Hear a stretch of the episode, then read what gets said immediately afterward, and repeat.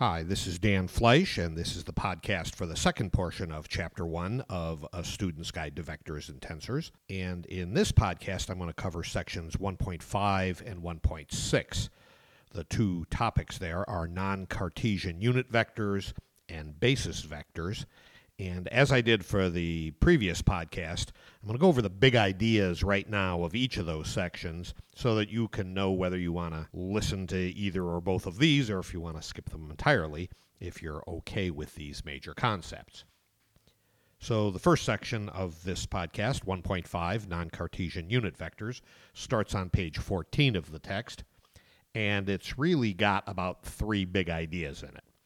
The first is that to specify a location in three dimensional space, you need three numbers.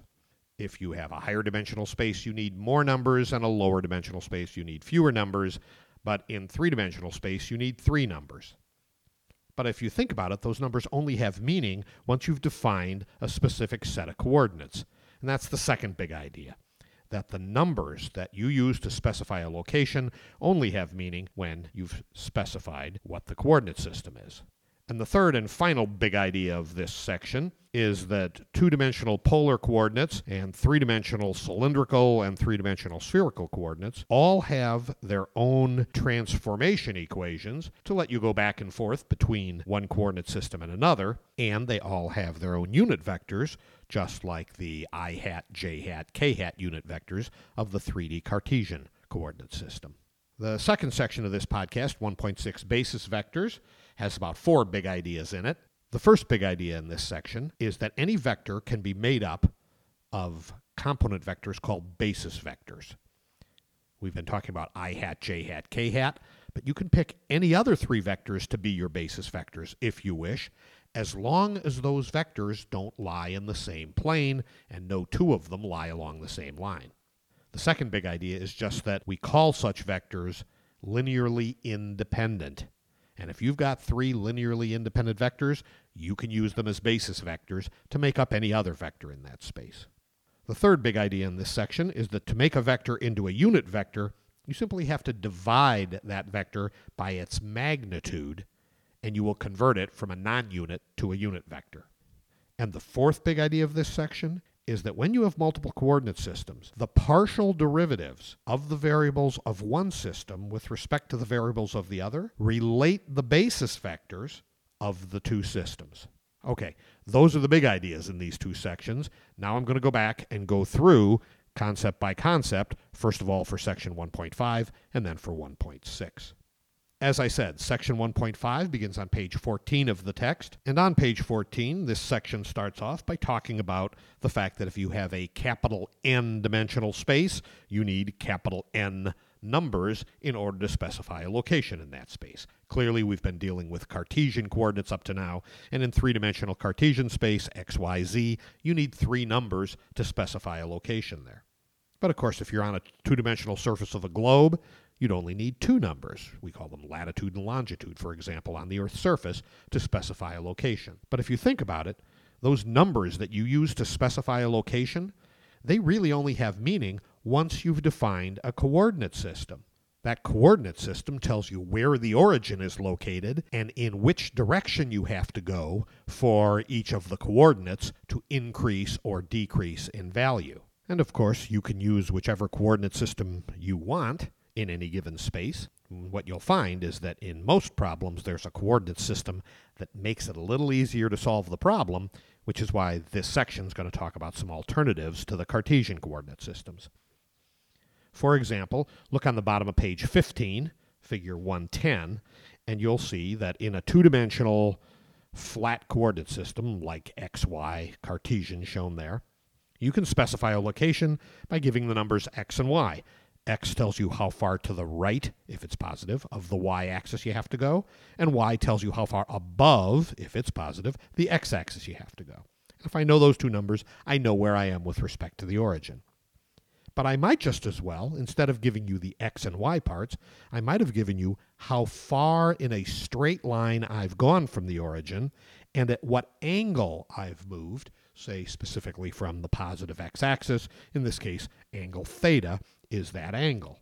So I could use x and y to tell you the location of a point, or I could use r and theta. In each case, two-dimensional space, I need two numbers. But either xy or r theta are perfectly valid ways of specifying that location. Once you've defined a couple of coordinate systems like this, there are usually some pretty easy equations to get back and forth between them. We call those the transformation equations. And the first examples you'll see of that are on page 16, equations 1, 9, and 110. First of all, if you've got x and y, it's easy to find r. This is just a version of the Pythagorean theorem. To find r, you take the square root of x squared plus y squared. It's the hypotenuse, after all. And to find theta, you simply take the arctan of y over x. But what if you're given r and theta and you want to know x and y? Well, you can use a little geometry there, and the results are shown in equation 110. To get the x value, you simply take r and the cosine of theta. To get the y value, you take r times the sine of theta. So it's actually pretty straightforward to go back and forth between these two coordinate systems. And there's an example worked out for you so you can see how that applies. Now, if r and theta are equally valuable to x and y in terms of specifying a location and in applying a coordinate system to a space, are there the equivalent to the i hat, j hat unit vectors for the polar coordinates? The answer is yes, there are. Just as the x direction has i hat or x hat to show you which direction you have to move for x to increase, and it's got y hat or j hat to tell you which direction you have to move for y to increase. So the polar coordinate system has r hat, and r hat always points in the direction of increasing r. In other words, r hat points directly away from the origin. You can already see a difference. If you imagine a different point in the space, r hat is going to point in a different direction. Likewise, let's talk about theta hat. If x hat shows you the direction that x is increasing, and r hat shows you the direction r is increasing, so theta hat must show you the direction in which theta would be increasing. Well, what does that mean? To understand that, take a look at the B part of figure 110 on the bottom of page 15. And there I've drawn in, you see I hat and J hat just where you expect them along the X and Y axes. But there's also an R hat in the radially outward direction, directly away from the origin. And now imagine this. If you were to hold R constant, so you're staying at the same distance from the origin, and allow theta to increase, which direction would you be going? I think you can see that at the point shown in figure 110b, you would be going up and to the left, where theta hat is drawn there. Because if you're holding r the same distance from the origin and you're increasing theta, you say, well, yeah, then I'm going in a circle. Right, but at the instant you're right there at that point, you're moving up and to the left. And if we had gone over a little farther to where we were on the y axis, theta hat would point directly to the left. So just like we said about r hat, that it doesn't seem to always point in the same direction, neither does theta hat. These two are perfectly valid unit vectors, but you have to understand they don't point in the same direction if you move around the space. So, r hat always points in the direction of increasing r, theta hat always points in the direction of increasing theta. You should be able to figure out where they point, but don't make the mistake of thinking that they're constant like the i hat, j hat unit vectors are. As a matter of fact, if you want to know what direction r hat is, there's an equation for that, and there's one for theta hat. Take a look on the bottom of page 16, equation 111. There it says r hat is cosine theta i hat plus sine theta j hat. In other words, the theta value you're at, where you are in theta, determines what direction your r hat points. Likewise, theta hat is minus sine theta i hat plus cosine theta j hat. So again, theta, the angle you're at, determines the direction of theta hat. Now don't confuse these two equations, which show you the directions of the unit vectors, with the equations in 1, 9, which show you the r and theta value that you're at when you're at a certain location in the space. These equations 111 show you the direction of the unit vectors at a given theta. And then I suggest a couple of examples there where theta equals 0, you're on the positive x-axis, so r hat equals i hat. Because in that case, r hat, directly away from the origin, is along the x-axis, which is the same as i hat. Likewise, at that point, theta hat is straight up. Why? Because if I sit at that same r and increase my theta, I am initially moving straight up off the axis. And I give another example there on the bottom of page 16, too. Okay, on the top of page 17, there's a little discussion of whether r hat and theta hat are, quote, real, unquote, vectors. If they're changing their direction as I move to different locations, are these really vectors? Well, that depends on your definition of a vector.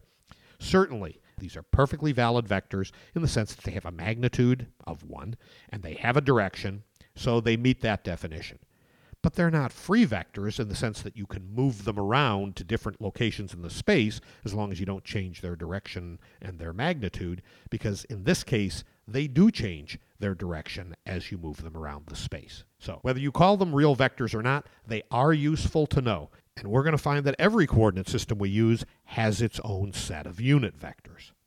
The next part of this chapter gives you some examples of different coordinate systems. The first one is three dimensional cylindrical coordinates. It turns out that after Cartesian, the most popular and probably the most useful three dimensional coordinate systems are cylindrical and spherical. So we're going to do each of them. We'll start with cylindrical. The 3D cylindrical coordinates are given as r, phi, and z.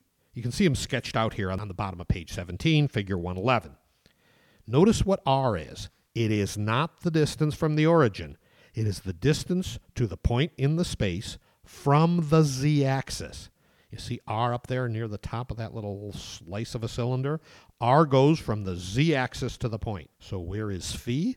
Well, if you take that R line and project it down onto the xy plane, you'll see that there's an angle from the x axis, or if you will, from the xz plane. Angle phi goes out to that projection. So, phi is the angle measured around the z axis, starting with the x axis at phi equals 0.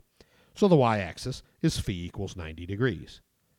And the z-coordinate is exactly the same as the z-coordinate in Cartesian coordinates. That is, it's just how far you are up the z-axis. These are fairly straightforward to understand. If you want to know the equations for getting back and forth from Cartesian to cylindrical, you can look on page 18, equation 112. It says that r is simply the square root of x squared plus y squared. Phi is the arctan of y over x, and z is just z because it's the same coordinate as Cartesian. If you want to go the other way, if you're given r, phi, and z, and you want x, y, and z, equation 113 will help you do that. But two more points before you get onto the spherical version of this. One is the cylindrical unit vectors. Which direction do you suppose r hat, phi hat, and z hat point? Take a look back on bottom of page 17, figure 111 again. And r hat, of course, shows you the direction of increasing r. So I drew the r hat on there, sticking out from the point, sort of pointing down and to the right a little bit. It's actually parallel to the xy plane, because this is in the direction of increasing r.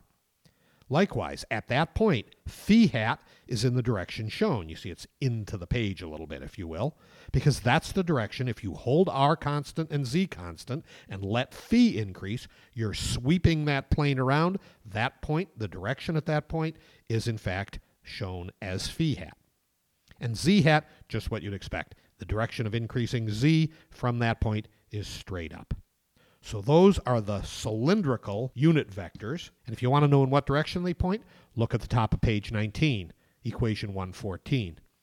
There it shows you r hat in terms of phi and i hat and j hat. It shows you the phi hat direction in terms of sine and cosine of phi. And it shows you the z hat direction, which is, of course, the same as the z hat direction in Cartesian. The other point I wanted to mention is like XYZ coordinates, we've drawn these as right-hand coordinate systems. Right-hand coordinate systems mean that if you use the palm of your right hand to push the first coordinate into the second coordinate, then your right thumb shows you the direction of the third coordinate. So, for example, if I use my right palm with my hand open to push I hat into J hat, my thumb is pointing straight up. That's the K hat direction. Likewise, if you look at the cylindrical coordinates, if I push r hat, the first one, into phi hat, the second one, I get z hat, the third one. So this is a right-hand coordinate system. The last coordinate system we're going to look at is the 3D spherical system, which is shown on page 18 in figure 112. Notice that once again we've got three numbers. In this case, it's going to be an R number. I'm sorry that it's shown as rho in that figure. Some people use rho, some people use R. I use R in the text, and I meant to put R on the figure. Also, theta, which is the angle measured from the z axis down to the point. You see theta, it goes from the z axis down to the line going from the origin to the point. In the meantime, phi is once again from the x axis around the z axis to the projection of the point onto the xy plane. So the spherical three dimensional system, the three numbers are r, theta, phi. And you should make sure to note that this r is different from the r in the cylindrical coordinate system. In the spherical coordinate system, the r is from the origin to the point in space. And the transformation equations are straightforward. In equation 115 on page 19, you can see that r is simply the square root of x squared plus y squared plus z squared. Theta is the arc cosine of z over r. And phi is the arctan of y over x. Likewise, if you want to go the other way, equation 116 tells you how to get x, y, and z if you know r, theta, and phi. So those are the transformation equations. If you want to know which direction r hat points, or theta hat, or phi hat, look at equation 117, also on page 19. There's r hat, theta hat, and phi hat in terms of theta and phi, the coordinate values defining the point you're at.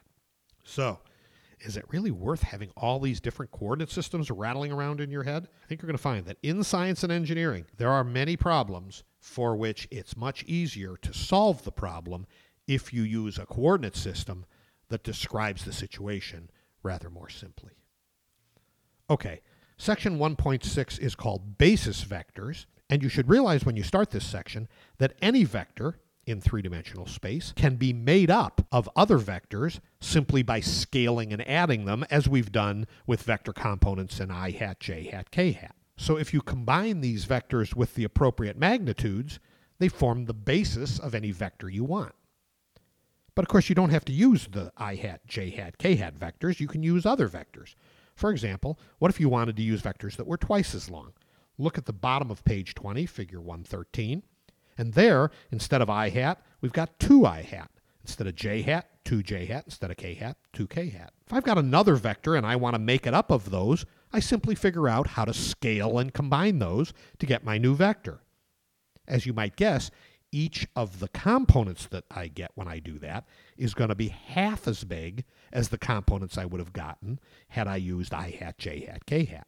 Why? Because the component tells you how many steps to take in the i hat direction, and how many in the j hat, and how many in the k hat.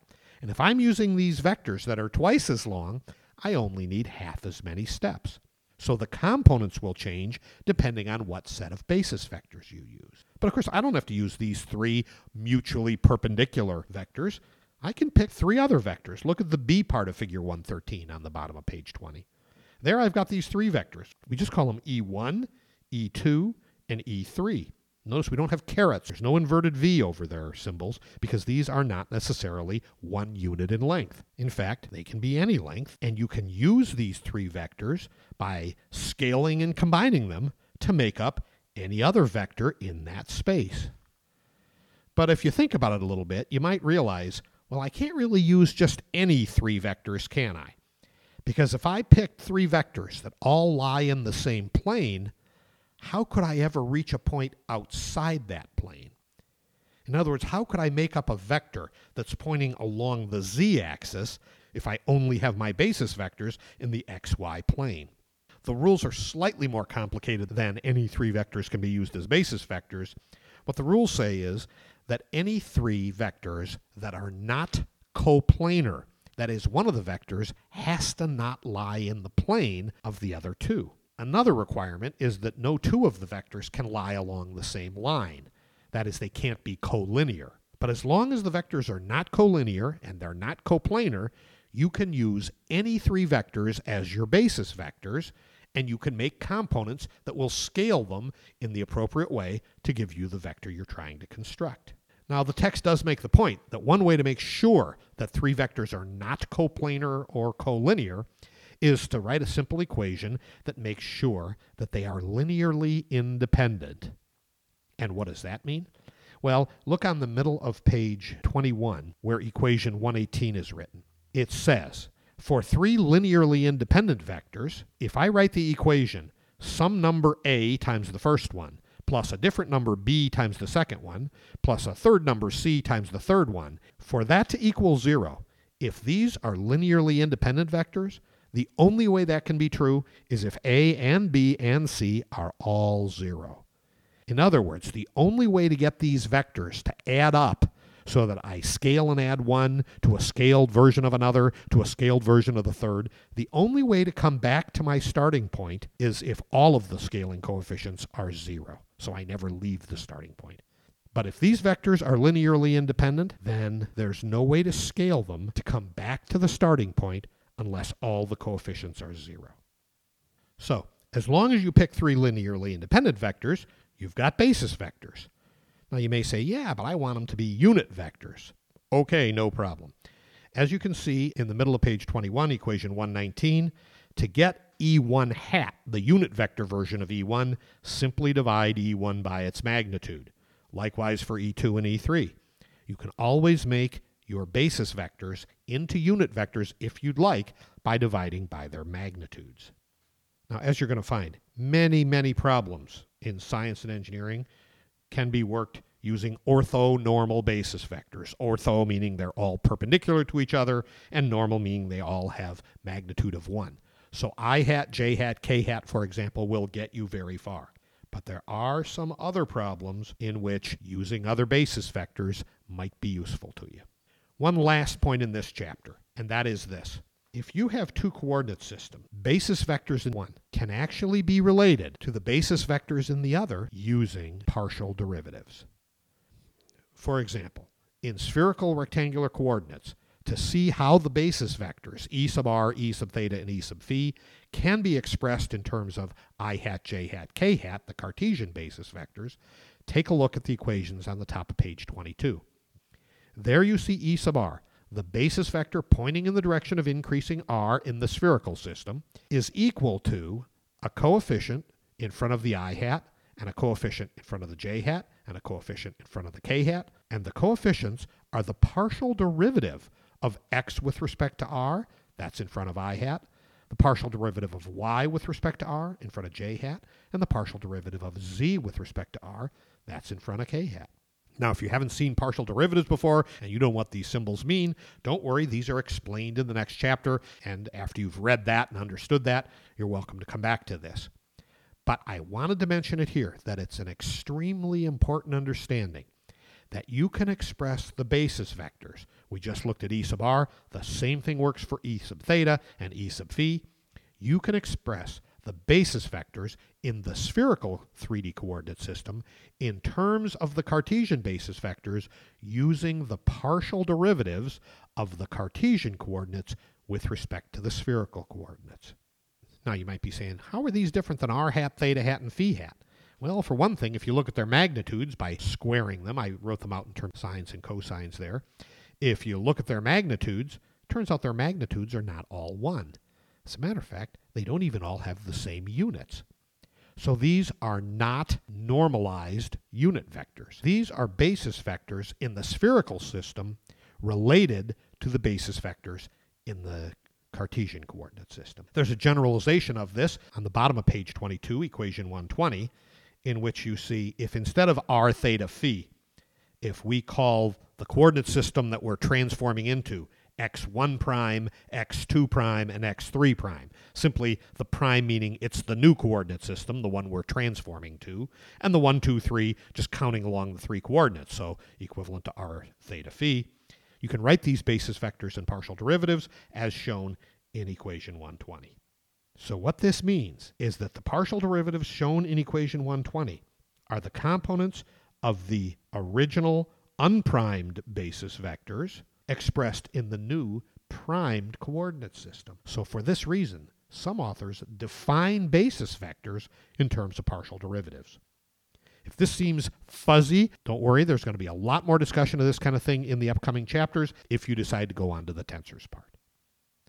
Okay, that's it for chapter one. I strongly recommend that you work through the problems. Remember, Complete interactive solutions are available to you on the book's website.